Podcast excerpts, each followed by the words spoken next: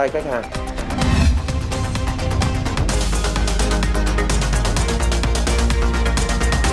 Các cửa khẩu lối mở trên địa bàn thành phố Móng Cái đã hoạt động trở lại, đảm bảo hoạt động xuất nhập khẩu thông suốt. Ngành chăn nuôi châu Âu dưới áp lực giảm khí thải metan. Chào quý vị khán giả, quý vị đang theo dõi bản tin của kinh doanh. Vừa rồi là một số các chương trình sẽ có trong bản tin của chúng tôi. Cảm ơn quý vị đã quan tâm theo dõi. Thưa quý vị, Phó Thủ tướng Lê Minh Khái đã vừa ký quyết định phê duyệt chương trình hỗ trợ doanh nghiệp khu vực tư nhân kinh doanh bền vững giai đoạn từ năm 2022 đến 2025. Theo đó sẽ có khoảng 10.000 doanh nghiệp được hỗ trợ phát triển công cụ, giải pháp đo lường, đánh giá công nhận kinh doanh bền vững, góp phần đạt mức tiết kiệm năng lượng từ 5 đến 7% tổng tiêu thụ năng lượng toàn quốc, tăng năng suất lao động bình quân khoảng 7% một năm. Chương trình được thực hiện trên phạm vi toàn quốc với ba hoạt động chính là phát triển hệ sinh thái hỗ trợ kinh doanh bền vững, hỗ trợ các doanh nghiệp kinh doanh bền vững và hoạt động quản lý chương trình. Kể từ ngày 10 cho đến ngày 12 tháng 2, ngành đường sắt chạy tăng cường tàu SE số 9 xuất phát từ ga Hà Nội đi thành phố Hồ Chí Minh nhằm đáp ứng nhu cầu tăng cao của hành khách sau Tết. Đi kèm với đó là duy trì nhiều mức ưu đãi giá vé với mức giảm trung bình từ 10 đến 15% so với năm ngoái. Giá vé tàu từ Hà Nội thành phố Hồ Chí Minh dao động từ 1,5 triệu đồng đến gần 2 triệu đồng một lượt. Đặc biệt giảm 30% giá vé các đoàn tàu khách chiều số lẻ từ ngày 21 tháng 2 cho đến ngày 28 tháng 2. Ngoài ra, đường sắt cũng tiếp tục duy trì bán vé ưu đãi nguyên khoang, nguyên toa, phục vụ đưa đón tại nhà và cung cấp miễn phí các suất ăn trên tàu, áp dụng giảm giá vé đối với các đối tượng và chính sách. Sau thời gian nghỉ Tết Nguyên đán nhâm dần 2022 từ ngày 3 tháng 2 thì các cửa khẩu và lối mở trên địa bàn thành phố Móng Cái đã hoạt động trở lại. Và đến nay thì đã có hơn 1.000 xe với 7.300 tấn hàng hóa xuất nhập khẩu qua lối mở cầu phao tạm, km 3 4 Hải Yên và cửa khẩu cầu Bắc Luân 2. Hiện cũng không có tình trạng ùn tắc tới 1.800 xe hàng như một số báo chí đã đưa tin. Tại lối mở cầu phao tạm km 3 4 Hải Yên, trong tuần đầu tiên kể từ ngày mùng 3 Tết đến nay đã có 672 xe với hơn 4.800 tấn hàng hóa xuất khẩu sang Trung Quốc, bao gồm hoa quả, thủy hải sản đông lạnh, tươi sống, hàng khô, hàng tạp. Từ mùng 5 tháng 2, sau khi lô hàng 26 tấn linh kiện điện tử đầu tiên với trị giá gần 2,4 triệu đô la Mỹ mở hàng nhập khẩu qua cầu Bắc Luân 2, đến nay đã có hơn 2.000 tấn hàng hóa và 8 xe rơ móc xuất nhập khẩu qua cửa khẩu này với các mặt hàng hoa quả, nông sản, sợi, linh kiện điện tử, nguyên liệu dày. Ờ, để đảm bảo hoạt động ờ, thông quan xuất nhập khẩu hàng hóa qua các cửa khẩu trên địa bàn thành phố Móng Cái trong dịp ờ, Tết Nguyên đán, thành phố Móng Cái đã sớm triển khai hội đàm với chính quyền thành phố Đông Hưng để đảm bảo giải quyết các thủ tục thông quan hàng hóa xuất nhập khẩu cho các doanh nghiệp. Với cách làm chủ động, sáng tạo cùng với sự quyết tâm của Trung ương và địa phương, hoạt động xuất nhập khẩu tại thành phố Móng Cái đã góp phần phục hồi kinh tế xã hội sau những ảnh hưởng của đại dịch Covid-19, không chỉ là các khu vực biên giới, cửa khẩu. Hôm nay là ngày 10 tháng riêng âm lịch và vào ngày này thì những người làm ăn buôn bán thường mua vàng để cầu may. Và từ vài năm trở lại đây thì cứ đến ngày vía thần tài thì lượng người dân xếp hàng để mua vàng lại tăng mạnh. Thế nhưng mà hai năm trở lại đây thì lại đang có dấu hiệu giảm do dịch bệnh Covid-19 và thay vào đó một hình thức mới đã được đưa ra để lựa chọn, đó là mua vàng online. Tại điểm kinh doanh vàng này, từ đầu tuần đến nay, lượng người mua vàng trực tiếp tại các cửa hàng giảm hơn so với cùng kỳ năm trước. Tuy nhiên, lượng đơn hàng đặt mua trên các nền tảng trực tuyến lại tăng từ 3 đến 4 lần so với năm trước.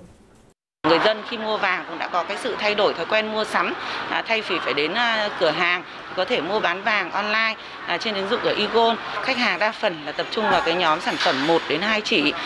Còn với doanh nghiệp này, chỉ trong 2 ngày gần đây, lượng khách hàng đến mua trực tiếp tại cửa hàng đã giảm khoảng 15% so với cùng kỳ năm ngoái. Nhưng số lượt giao dịch trên các nền tảng số của doanh nghiệp đã tăng 30 đến 40%. Một trong những lý do là bởi người tiêu dùng muốn vừa tránh tiếp xúc đông người, vừa vẫn mua được sản phẩm ưng ý trong ngày vía thần tài. Chúng tôi đã xây dựng một đội ngũ tư vấn viên và áp dụng các cái công nghệ omni channel để từ tất cả các cái nguồn khách hàng khi tương tác với các kênh truyền thông của Bảo Tín Mạnh Hà, khách hàng có thể order trước. Trong ngày thần tài chúng tôi sẽ có một đội ngũ mang hàng đến tận tay khách hàng. Trong những ngày này, các cửa hàng vàng cũng khuyến cáo người dân khi lựa chọn mua các sản phẩm trên mạng internet, cần lưu ý giao dịch trên những nền tảng số của các cơ sở kinh doanh uy tín hoặc trên các nền tảng mua bán vàng được nhà nước cấp phép để phòng ngừa rủi ro về chất lượng. Doanh số bán ô tô mới của ASEAN tăng lần đầu tiên sau 3 năm và đây sẽ là nội dung đáng chú ý mở đầu cụm tin vắn ngay sau đây.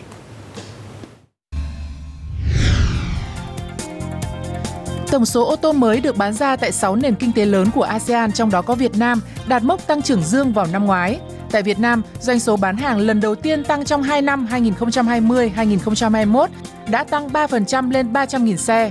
Việt Nam trở thành thị trường ô tô mới lớn thứ tư Đông Nam Á, vị trí mà Philippines vốn nắm giữ từ lâu. Tháng 12 vừa qua cũng là tháng thứ 5 liên tiếp doanh số tăng, cho thấy sự phục hồi của thị trường ô tô trong khu vực. Theo đánh giá của các đơn vị nghiên cứu thị trường, làn sóng dịch chuyển sản xuất mạnh mẽ suốt năm 2020-2021 được dự báo tiếp tục làm tăng nhiệt bất động sản công nghiệp trong năm nhâm dần. Tuy nhiên, các tập đoàn lớn nước ngoài khá kén chọn, tìm kiếm các khu công nghiệp có vị trí thuận lợi, hạ tầng đồng bộ, đầy đủ dịch vụ tiện ích và trong khu sinh thái cung ứng công nghệ cao. Hiện nay một số chủ đầu tư khu công nghiệp lớn đang đẩy mạnh xây dựng theo mô hình này. Riêng tổng công ty Viglacera với nhiều năm kinh nghiệm đã có 12 khu công nghiệp thu hút hơn 300 nhà đầu tư lớn nhỏ trong và ngoài nước. Trong đó có nhiều tập đoàn đa quốc gia công nghệ cao như Samsung, Canon, Foxconn, Hyosung, Amcor với vốn đầu tư lên tới hàng chục tỷ đô la Mỹ. Tiếp tục sẽ là một thông tin về bất động sản. Thưa quý vị, quay lại thời điểm này cách đây một năm, thì thị trường bất động sản xảy ra hiện tượng tăng giá đột biến, thậm chí là sốt ảo tại một số địa phương như là Bắc Ninh, này, Bắc Giang, Thanh Hóa, Đồng Nai. Và năm nay cùng với các biện pháp kiểm soát của các cơ quan chức năng, thị trường đã ổn định hơn. Mặt bằng giá ở tất cả các phân khúc nhà ở đô thị được dự báo vẫn sẽ tăng nhưng mà không đột biến. Nếu như năm 2020, tỷ trọng nhà biệt thự và liền kề trong rổ các sản phẩm bất động sản bán được chỉ chiếm 7%, thì năm 2021, tỷ lệ này là 14%, cho thấy đây là phân khúc nhận được nhiều sự quan tâm của thị trường. Xu hướng này được dự báo sẽ tiếp diễn trong năm nay. Với chung cư, theo Hội môi giới bất động sản Việt Nam, 80% căn hộ mới đều là hàng đã chào bán từ các năm trước. Nguồn cung ít, đẩy giá bán tăng cao. Dự báo mức giá trong năm nay vẫn sẽ tăng nhưng không đột biến, chủ yếu hướng tới người mua ở thật. Việc tăng giá nó cũng sẽ phải rất tới hết sức thận trọng, không không phải là uh, cao như các nhà đầu tư kỳ vọng là sẽ tăng đâu, ừ. hoặc là sẽ tăng mạnh đâu nó sẽ ở cái mức hợp lý rồi. Chúng tôi thấy biệt thự thì có thể tầm tăng khoảng độ đâu đó 6 7% trong dự án, trong khi đó liền kề và shop house có mức tăng cao hơn. Đáng chú ý, khi quỹ đất ngày càng khan hiếm, thị trường năm 2022 sẽ chứng kiến sự mở rộng ra khu vực ven đô. Các dự án đã hoàn thiện cơ bản sẽ tiếp tục thu hút sự quan tâm của người mua à, bất động sản mà đã hoàn thiện rồi, đã hoạt động ổn định rồi à, thì vẫn có những cái tiềm năng để à, à, khai thác cái gọi là cái dòng tiền cho thuê à, tại các cái khu, khu vực trung tâm thành phố như là Hà Nội, Thành phố Hồ Chí Minh và à, sẽ có những cơ hội tăng trưởng về giá à, cho những cái sản phẩm bất động sản có thể là nằm ngoài vùng ven hoặc thậm chí nằm ở một số những cái tỉnh à, lân cận quanh các cái thành phố lớn. Để ổn định giá trên thị trường bất động sản, Bộ Xây dựng cho rằng cần kiểm soát chặt chẽ về tín dụng, điều chỉnh lại cơ cấu các sản phẩm bất động sản trong các dự án, trong đó giảm phân khúc nhà ở cao cấp. Giải pháp ờ, ưu đãi về tín dụng cho vay, rồi giải pháp về điều chỉnh lại các cái cơ cấu dự án bất động sản, các cái cơ cấu nhà ở trong các dự án để bảo đảm làm sao tránh tập trung đầu tư các nhà ở cao cấp. Và một cái ờ, Bộ Xây dựng đánh giá là cực kỳ quan trọng đó là hoàn thiện thể chế. Thì trong thời gian tới thì thì cái giải pháp lâu dài đó là hoàn thiện hai cái luật đó là luật nhà ở và luật kinh doanh bất động sản. Theo các chuyên gia, việc tạo sóng, thổi giá, gây sốt ảo làm nhiễu loạn thị trường, phần lớn là do các môi giới không chuyên nghiệp, hoạt động tự do. Do đó cần phải có giải pháp cụ thể để quản lý hoạt động môi giới, kịp thời phát hiện, xử lý các hành vi lợi dụng đấu giá để gây nhiễu loạn thị trường, trục lợi. Chuyển sang các tin tức quốc tế, Ngân hàng Phát triển châu Á ADB vừa cho biết giá trị thương mại giữa các nền kinh tế ở châu Á-Thái Bình Dương đã tăng lên mức cao nhất trong 3 thập kỷ, củng cố khả năng phục hồi kinh tế của khu vực này ngay cả khi đại dịch COVID-19 lan rộng, cản trở thương mại toàn cầu. Báo cáo Hội nhập Kinh tế châu Á 2022 của ADB cho biết, thương mại của châu Á-Thái Bình Dương đã tăng trưởng 29,6% trong 3 quý đầu năm 2021. Sự gia tăng mạnh mẽ này cùng với việc giải phóng nhu cầu toàn cầu bị dồn nén và sự phục hồi kinh tế sớm ở Trung Quốc đã củng cố khả năng phục hồi kinh tế của toàn khu vực. Ngoài ra, các biện pháp đẩy mạnh hơn nữa thương mại và đầu tư xuyên biên giới như Hiệp định Đối tác Kinh tế Toàn diện khu vực RCEP mới được thực thi có thể giúp thúc đẩy hội nhập kinh tế thương mại trong khu vực và mở đường cho sự phục hồi bền vững vững sau đại dịch. Giá dầu thô tăng đang mang lại khó khăn cho nhiều nước, đặc biệt là các nước phải nhập khẩu dầu thô lớn như Nhật Bản. Giá xăng dầu trong nước liên tiếp tăng gây trở ngại cho hoạt động kinh tế cũng như tạo gánh nặng cho người tiêu dùng. Điều này buộc chính phủ Nhật Bản phải thực hiện một chương trình trợ giá xăng dầu để ổn định thị trường.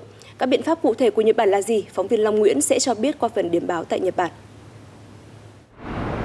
Do yếu tố bất ổn của nguồn cung, giá xăng dầu tại Nhật Bản đã tăng cao kỷ lục. Điều này buộc chính phủ nước này phải thực hiện chương trình trợ giá xăng dầu để bình ổn thị trường trong nước. Theo thông tin trên báo Nikkei, do nguồn cung dầu thô bất ổn, giá dầu thô châu Á đã tăng hơn 90 đô la Mỹ một thùng. Điều này cũng khiến giá xăng trung bình của Nhật Bản vượt quá 170 yên trên một lít, tức là khoảng 35.000 đồng. Đây là mức cao kỷ lục trong 13 năm qua. Để bình ổn, bắt đầu từ cuối tháng 1, Nhật Bản đã bắt đầu chương trình trợ giá. Theo đó thì mỗi lít xăng sẽ được trợ giá từ 3,4 yên đến 3,7 yên. Khoản trợ cấp này sẽ được trừ vào giá bán để kìm hãm việc tăng giá xăng dầu bán lẻ. Tuy nhiên, theo đánh giá của các báo tại Nhật Bản, biện pháp trợ cấp này hiện nay vẫn chưa mang lại hiệu quả. Để bình ổn thì cần có các biện pháp mạnh tay hơn. Theo báo Asahi, do nguồn cung dầu mỏ có thể tiếp tục bất ổn trong thời gian tới, các biện pháp trợ cấp sẽ tiếp tục được thực hiện cho đến tháng 3. Tuy nhiên, hiệu quả của các biện pháp trợ cấp này đến nay chưa thực sự rõ ràng. Và Bộ Kinh tế, Thương mại, Công nghiệp Nhật Bản dự kiến sẽ xem xét các biện pháp bổ sung như có thể tăng trợ cấp lên mức tối đa là 5 yên trên một lít xăng để kiềm chế giá xăng dầu bán lẻ. Trong khi đó, hãng thông tấn Gigi cho rằng giá bán lẻ được quyết định bởi nhiều yếu tố khác nhau và hiệu quả của các biện pháp trợ cấp đi theo đường vòng. Do đó, hiệu quả là chưa thể thấy ngay được. Hãng thông tấn này cũng đề cập đến khả năng Nhật Bản tái kích hoạt điều khoản giảm thuế. Điều kiện là giá xăng dầu vượt quá 160 yên trên một lít trong vòng 3 tháng liên tiếp. Nếu điều khoản này được kích hoạt, mỗi lít xăng sẽ được miễn thuế 25,1 yên, khấu trừ trực tiếp vào giá bán lẻ. Tuy nhiên, biện pháp này khó có thể thực hiện vì điều khoản trên đang bị đóng băng sau thảm họa kép năm 2011 và nếu giảm thuế xăng dầu sẽ ảnh hưởng lớn đến nguồn thu ngân sách của chính phủ. Giá xăng dầu cao kỷ lục trong thời gian qua là nguyên nhân chủ yếu khiến chỉ số giá tiêu dùng CPI ở Nhật Bản tăng. Và tất nhiên, chịu ảnh hưởng trực tiếp là người tiêu dùng. Có khả năng chỉ số này sẽ chưa được cải thiện khi giá xăng dầu có dấu hiệu tiếp tục tăng trong thời gian tới. Long Nguyễn, phóng viên thường trú Đài truyền Việt Nam tại Nhật Bản. Và hiện nay thì giá dầu trên thế giới đã tăng lên mức cao nhất trong vòng 8 năm qua và được dự báo sẽ còn tiếp tục gia tăng. Để ứng phó với tình hình này, chính phủ Mỹ cho biết đang đàm phán với các nước sản xuất và tiêu thụ dầu mỏ trên thế giới để hạ nhiệt thị trường năng lượng. Giới chức Mỹ cho biết một số biện pháp đang được đưa ra xem xét trong thời điểm này là các quốc gia sản xuất dầu cần tăng sản lượng, còn đối với các nước tiêu thụ thì cần tính đến phương án tiếp tục mở kho dự trữ dầu chiến lược. Tuy nhiên, theo đánh giá của các chuyên gia, kế hoạch của chính phủ Mỹ có thể gặp không ít khó khăn bởi đa phần các quốc gia sản xuất dầu mỏ lớn đều còn ít dư địa để tăng sản lượng trong ngắn hạn.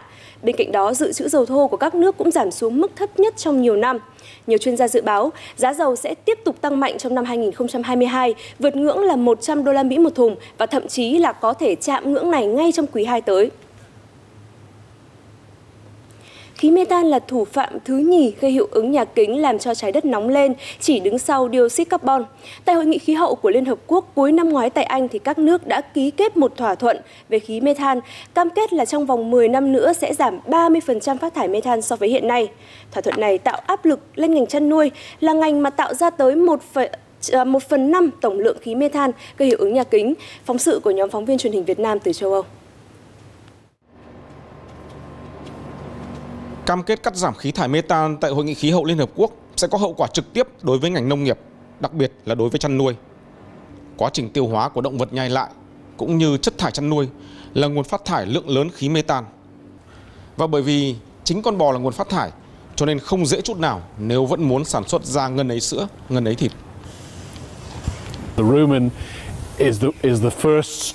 Dạ cỏ là khoang đầu tiên của dạ dày con bò.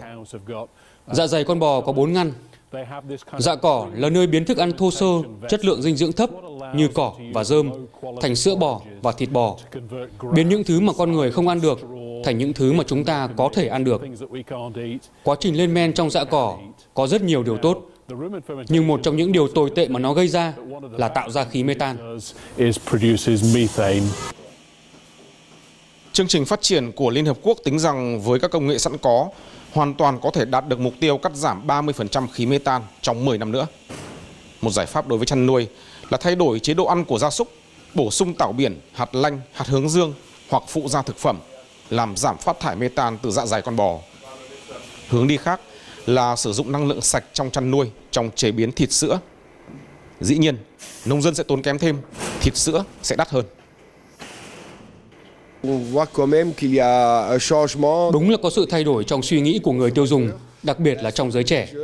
Chúng ta đã thấy nhiều thanh niên biểu tình chống biến đổi khí hậu. Nhưng với nông dân chúng tôi, điều quan trọng là hành vi tiêu dùng của chính những người đi biểu tình. Buổi sáng biểu tình đòi cắt giảm khí thải, bảo vệ môi trường. Buổi chiều đi siêu thị thì lại chỉ mua thịt sữa giá rẻ, chứ không chịu bỏ thêm tiền mua sản phẩm thân thiện với môi trường. Người tiêu dùng cũng cần phải tỏ rõ trách nhiệm khi mua hàng. Còn những hướng khác làm giảm mê tan mà thỏa thuận không nêu ra, nhưng nhiều nhà khoa học và tổ chức phi chính phủ có nhắc tới. Giảm lãng phí thực phẩm hoặc là bớt tiêu thụ thịt sữa, tăng sử dụng đạm thực vật cũng góp phần làm giảm khí mê tan. Lê Hồng Quang, phóng viên truyền hình Việt Nam từ làng Amen, Vương quốc Bỉ.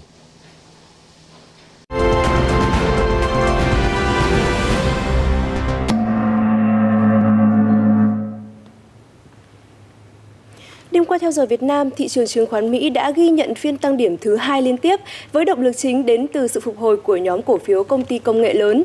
Kết thúc phiên giao dịch thì cả ba chỉ số chính của phố Wall đều chung xu hướng đi lên, trong đó chỉ số công nghệ Nasdaq đạt được kết quả ấn tượng hơn cả với mức tăng trên 2%.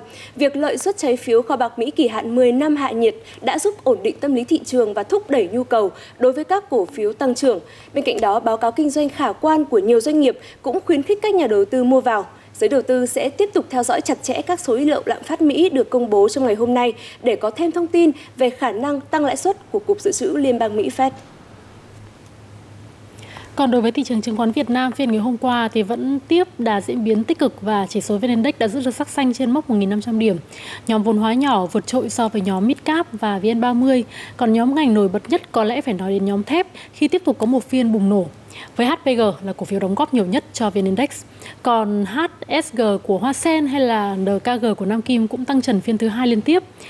À, cũng theo bản tin là Plus và Fast Market, giá thép cuộn cán nóng HRC đang có xu hướng tăng nhiều và khả năng có thể sẽ quay lại mức 1.000 đô la Mỹ một tấn của năm 2021. Theo đó, từ đầu tháng 2 năm 2022 đến nay, các nhà máy tại Trung Quốc, Indonesia, Ấn Độ đang chào giá quanh mức từ 820 tới 860 đô la Mỹ một tấn. Đơn giao tháng 5 thì còn cao hơn từ 50 tới 80 đô la Mỹ một tấn so với mức hiện tại. Theo Metal Bulletin, nhà sản xuất thép cuộn cán nóng lớn nhất Việt Nam Formosa Hà Tĩnh cho biết là nhu cầu thép cuộn cán nóng giao tháng 3 là rất cao vì giá tốt và cũng bởi vì tồn kho của người mua đã xuống mức thấp. Còn thông tin từ Hòa Phát cho biết là mỗi tháng khách hàng nội địa chào mua trên 300.000 tấn HRC, vượt xa công suất tối đa của Hòa Phát ở mức trên 200.000 tấn.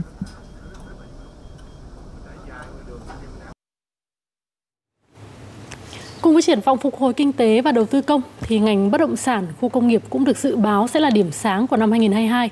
Báo cáo mới nhất của VN Direct cho thấy là trong năm ngoái, giá thuê đất khu công nghiệp vẫn tiếp tục đà tăng từ 6 đến 10% ở cả khu vực phía Bắc lẫn phía Nam do nhu cầu cao nhưng nguồn cung hạn chế. Và để nắm bắt nhu cầu này thì VN Direct cho biết nguồn cung đất khu công nghiệp trong nước đang được đẩy mạnh mở rộng hơn 44.760 ha trong 3 năm tới và trong đó sẽ tập trung mở rộng tại đồng bằng sông Hồng, Bắc Trung Bộ và duyên hải miền Trung. Liên quan đến diễn biến khối ngoại trong 10 phiên gần đây thì xu hướng mua dòng đã trở thành chủ đạo. Theo HSBC với dự báo VN Index năm nay có thể sẽ tăng lên khoảng à, 1.850 điểm thì kỳ vọng sẽ có sự quay trở lại của khối ngoại sau 2 năm triển miên bán dòng. Theo HSBC, sự quay trở lại của dòng vốn ngoại trong năm nay là nhằm đảm bảo chỗ đứng của các nhà đầu tư nước ngoài khi Việt Nam được nâng hạng lên thị trường mới nổi trong một vài năm tới, theo kế hoạch đã được Thủ tướng phê duyệt. Để mở đường cho việc nâng hạng thị trường, cơ sở pháp lý cho một loạt các cải cách thị trường sẽ được thực hiện trong năm 2022 trở đi nhằm tập trung giải quyết hai vấn đề then chốt cho việc nâng hạng. Đó là yêu cầu ký quỹ đủ tiền và chứng khoán trước giao dịch được thay thế bằng cơ chế thanh toán bù trừ hay còn gọi là CCP. Đi kèm với đó là giải pháp cho vấn đề về giới hạn tỷ lệ sở hữu cho nhà đầu tư nước ngoài thông qua việc triển khai sản phẩm chứng chỉ lưu ký không có quyền biểu quyết.